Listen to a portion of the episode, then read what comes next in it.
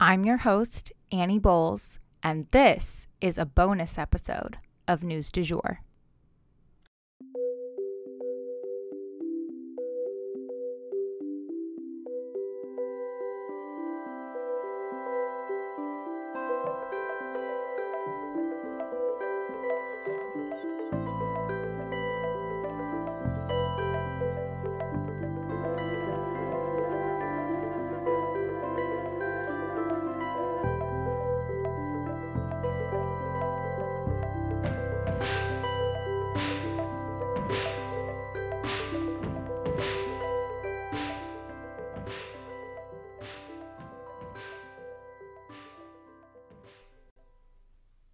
Hey everyone, and welcome back to a special episode for my maternity leave of News du Jour. I am covering today a true crime case, and this is going to be part of our special series on women's safety.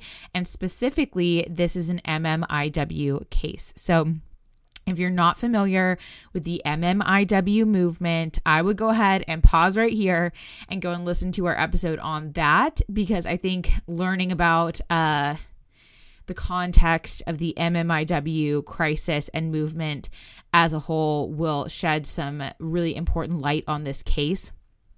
We don't typically cover true crime.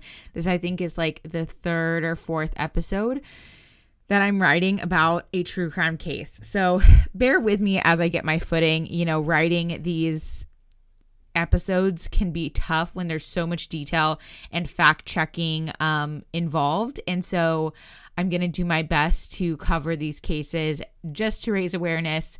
Um, that's the goal here and to get you guys to participate in finding justice for cases that still do not have justice. That is the point of covering these they're not for entertainment. So just wanted to make that really clear right here at the top. But without further ado, we'll go ahead and jump into the case.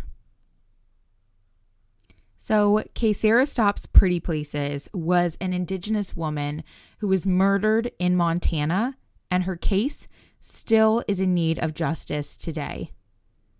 I'm going to start with who was Kaysera, but before we get into all of that, I wanted to remind you guys that there will be a call to action at the end of this episode to help get justice for Kaysera. So this isn't all in vain. There's things we can do, you guys, and there'll be links to all of the resources you might need in our show notes. So, who was Kaysera? Kaysera Stops Pretty Places was a young Crow woman. She was an athlete, sports ran in her family. She played a ton of sports from running to basketball, even football. But she was not strictly an athlete. She was also incredibly artistic. She loved to sing, draw, paint, and act. She actually suffered from undiagnosed dyslexia, but she was known to be a very passionate, smart, kind, and funny person, according to her family, and just someone you wanted to be around. And from the stories I've heard about her through our research, she was also incredibly brave. But on August 29th, 2019, Kaysara was found dead just days after turning 18, wrapped in a plastic tarp in someone's backyard, just over the fence from this very public path right on a busy road. Like, it was so busy and it was so close to the road that it's almost like you could toss something out of a moving car and have it land where Kaysara was found.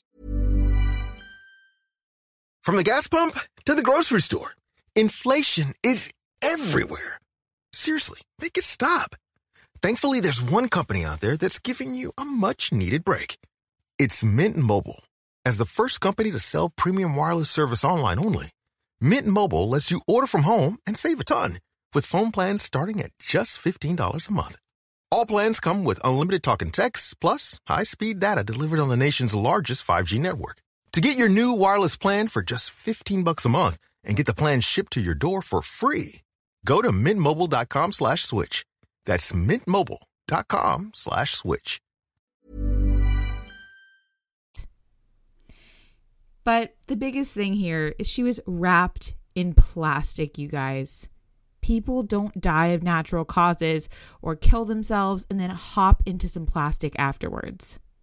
Someone clearly did this to her. Now, whether or not her death could have been accidental is potentially up for debate, but there was certainly someone else involved in wrapping and moving her body after the fact. So, what led up to this moment? Well, a lot. So, let's dive in. So, Kaysera was barely 18 years old when she died. She had not even graduated high school yet. There were two major events that happened prior to the day that she went missing that I think are worth touching on because they could potentially be related to what happened to her. Whether or not they were related, we still don't know, but they're too bizarre to overlook. A couple of months before she was found dead, Kaysera was actually kidnapped. That's right, kidnapped. She was in the process of boarding a bus in Missoula to go home home when she was abducted before she made it on the bus. She found herself in the town of Pryor, which is actually the epicenter of a human trafficking and meth distribution center that is central to the MMIW crisis. Again, if you don't know what that is, go and listen to that episode um, from this series because it just sheds a lot of light on the overall situation but she was one of the few who was able to get away. And according to her family in the Say Her Name documentary, Kaysera became privy to information about other missing girls when she was kidnapped. She was found dead less than two weeks later. So you guys can obviously see why I think that could be relevant. But believe it or not, right between her kidnapping and her death, another major sketchy occurrence took place. A week before her death, Kaysera attended this fair with her 15 year old brother, who happened to be in a wheelchair. Some type of verbal dispute between Kaysera's brother and some police officers led them to begin beating her underage brother, who was disabled in a wheelchair at the time. Kaysera was obviously upset in seeing this and began to film the beating. She spoke to the officer on camera, demanding that he stop assaulting her brother. This was the same officer who would find her body just one week later and claim to the family that it was not Kaysera. He was also the officer that the family first tried to report her missing to, who suggested that she was just out partying. Brutally beating a child in a wheelchair could be enough to end a cop's career, and Kaysera had footage of that. The officers involved were actually investigated and punished, though this did not happen right away, and Kaysera went missing within the next week. So that's just too major of a coincidence to be ignored in the context of what all happened next.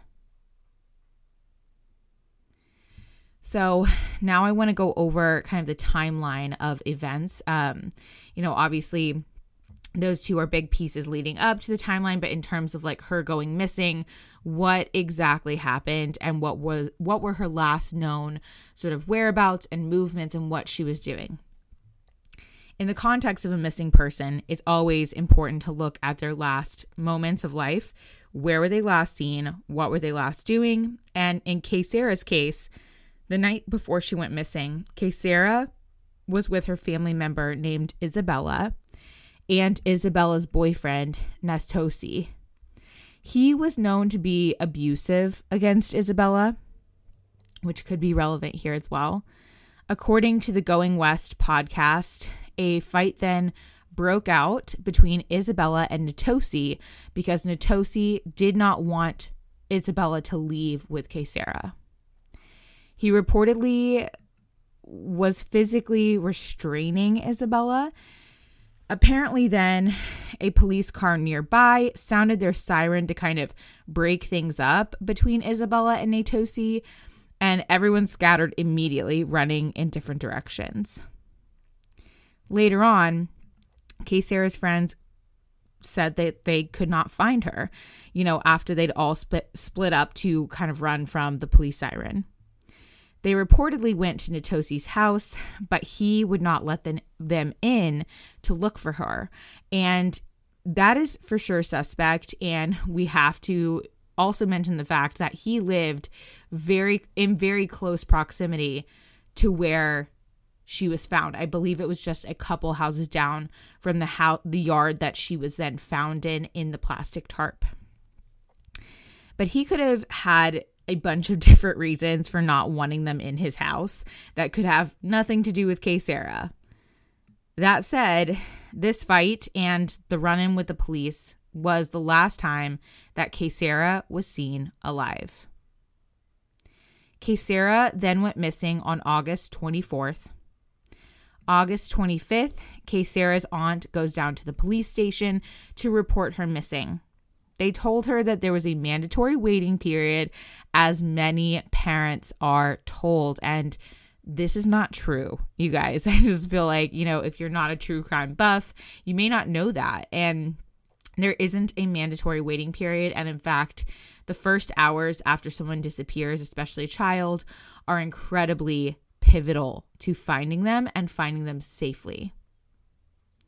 Finally, on August 27th, the police heard that heard the aunt out and maybe wrote down some things about Kaysera's disappearance, but it appeared that they never actually filed a missing persons report for Kaysera. They told the family that she was likely out partying. oh, it just like sickens me to my core. Like just that that would be the reaction. On August 29th, when word started going around that a body of a young woman had been found, Sarah's aunt, who she was very close with, as per Crow family tradition, I as I understand it, in Crow family tradition, aunts function as additional moms, basically. She showed up at the crime scene hoping to identify or rule out this young woman's body. Again, the police officer who Sarah had filmed beating her handicapped brother just a week prior was the one who was there, and he told Sarah's aunt that it was not her. She left believing him. The police failed to secure the crime scene. On August 31st, the family was still hearing rumors that the body found was a young Crow woman. So the aunt went down to the Bullis mortuary to see if they could attempt to identify this woman or, again, at least rule her out that she was not Kaysera. Terry Bullis, who is the owner of the mortuary, told them again that it was not Kaysera. The family painfully searched for two more weeks for their missing daughter, niece, loved one until September 11th when they were finally told what the police had known all along that the body was indeed that of their daughter, granddaughter, niece, sister, and friend, Kaysera Stops Pretty Places. A couple of important things that I want to note as well in this sort of timeline piece. Uh, when they found the body, remember that the aunt was there. So she was seeing things. She couldn't see the exact person because they were wrapped in the plastic tarp, but she saw that the grass underneath the body was green when they lifted it up. This means that the body couldn't have been there very long, which makes sense, again, given that it was in such a public space. Um, and yeah, so I think that's important to note because it just means that whatever happened to her probably happened somewhere else because Kaysera had been missing for days. I also wanted to note that this was very, very close where her body was found, was very, very close to the reservation, but not on the reservation. And in order to understand this, you definitely have to have the context of the MMIW crisis as a whole. There's so many laws that still exist today that are completely outdated or conflicting with one another that basically make jurisdiction really confusing. But if she had been found on the reservation, it would have been up to the native, the native tribal courts to figure out what happened and try it first potentially.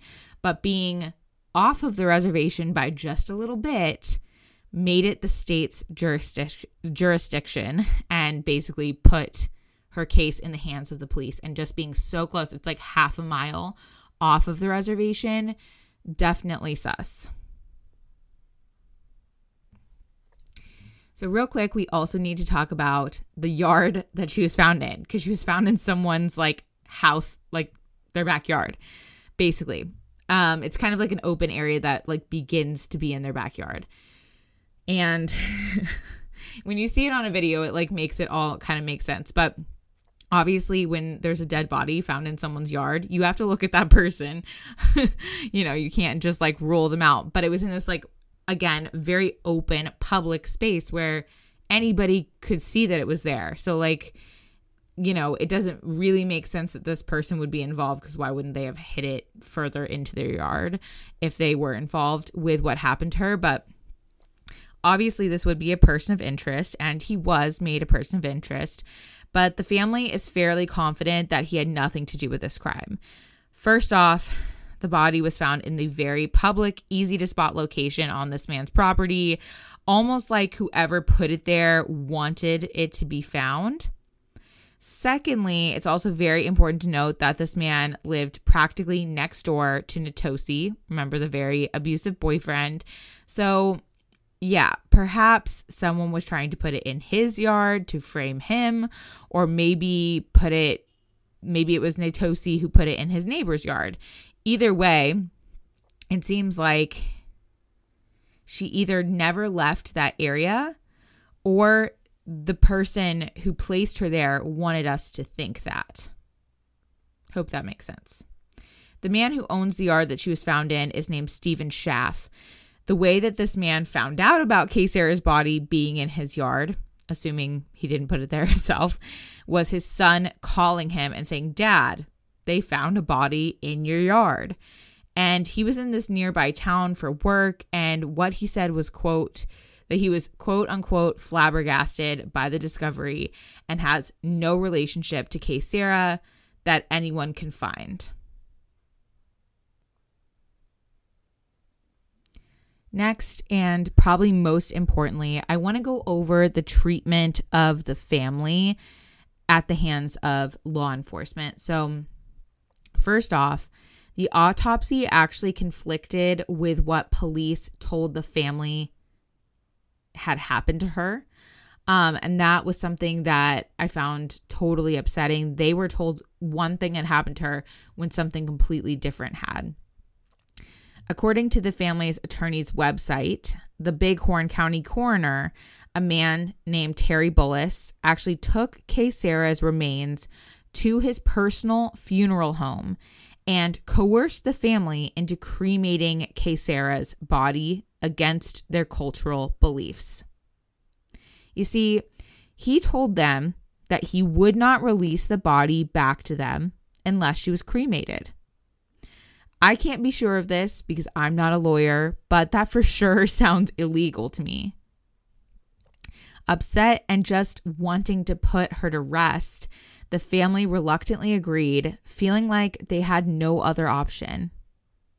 This obviously destroyed evidence for her case, but even if that evidence still existed, this case has actually never been investigated by authorities. They still insist to this day that they do not see evidence of foul play in this case. They never filed a missing persons report or entered this event into the National Crime Information Center. Additionally, family of Kaysera has been denied documentation and meetings that they have requested throughout the years, raising red flags and eyebrows as to why on earth these authorities would not want to meet with a victim's family and give them all the help that they deserve. The county attorney even questioned the family as to why they keep saying that she was murdered. Should I remind them? Wrapped in plastic. Okay. Green grass underneath her. Okay. she wasn't laying there for all of those days. Somebody put her there. It's just so exhausting.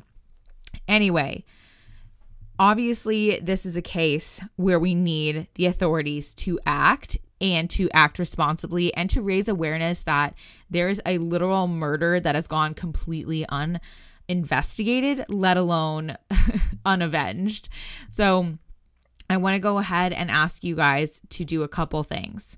First off, share this story. Share it on your social media. Share this episode if that's helpful to explaining the story.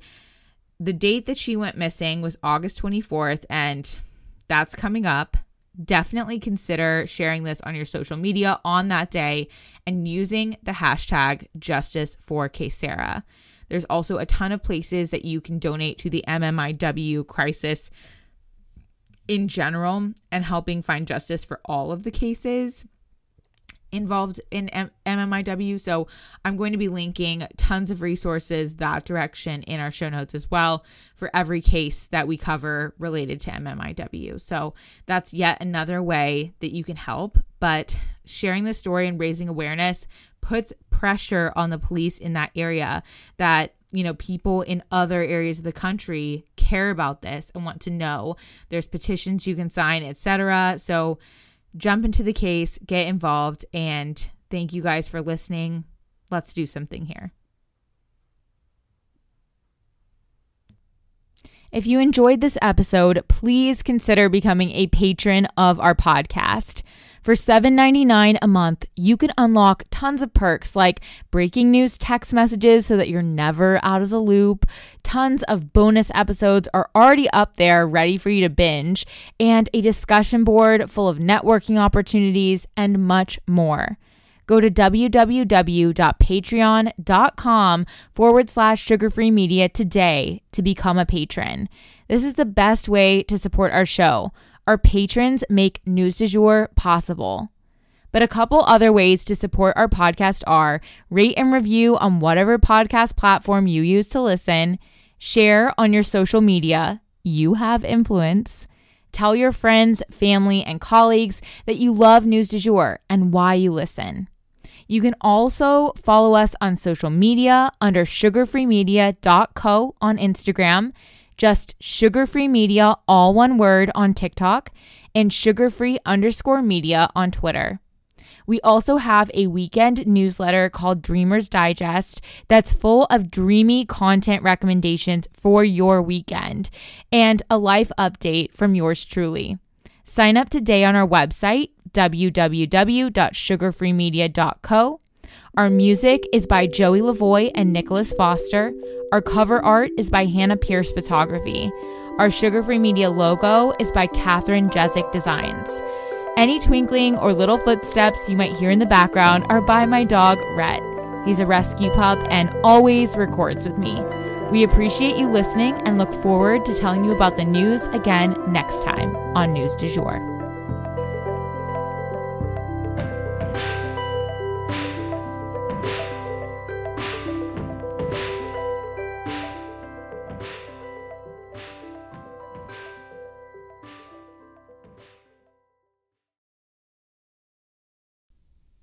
Broadcasting from.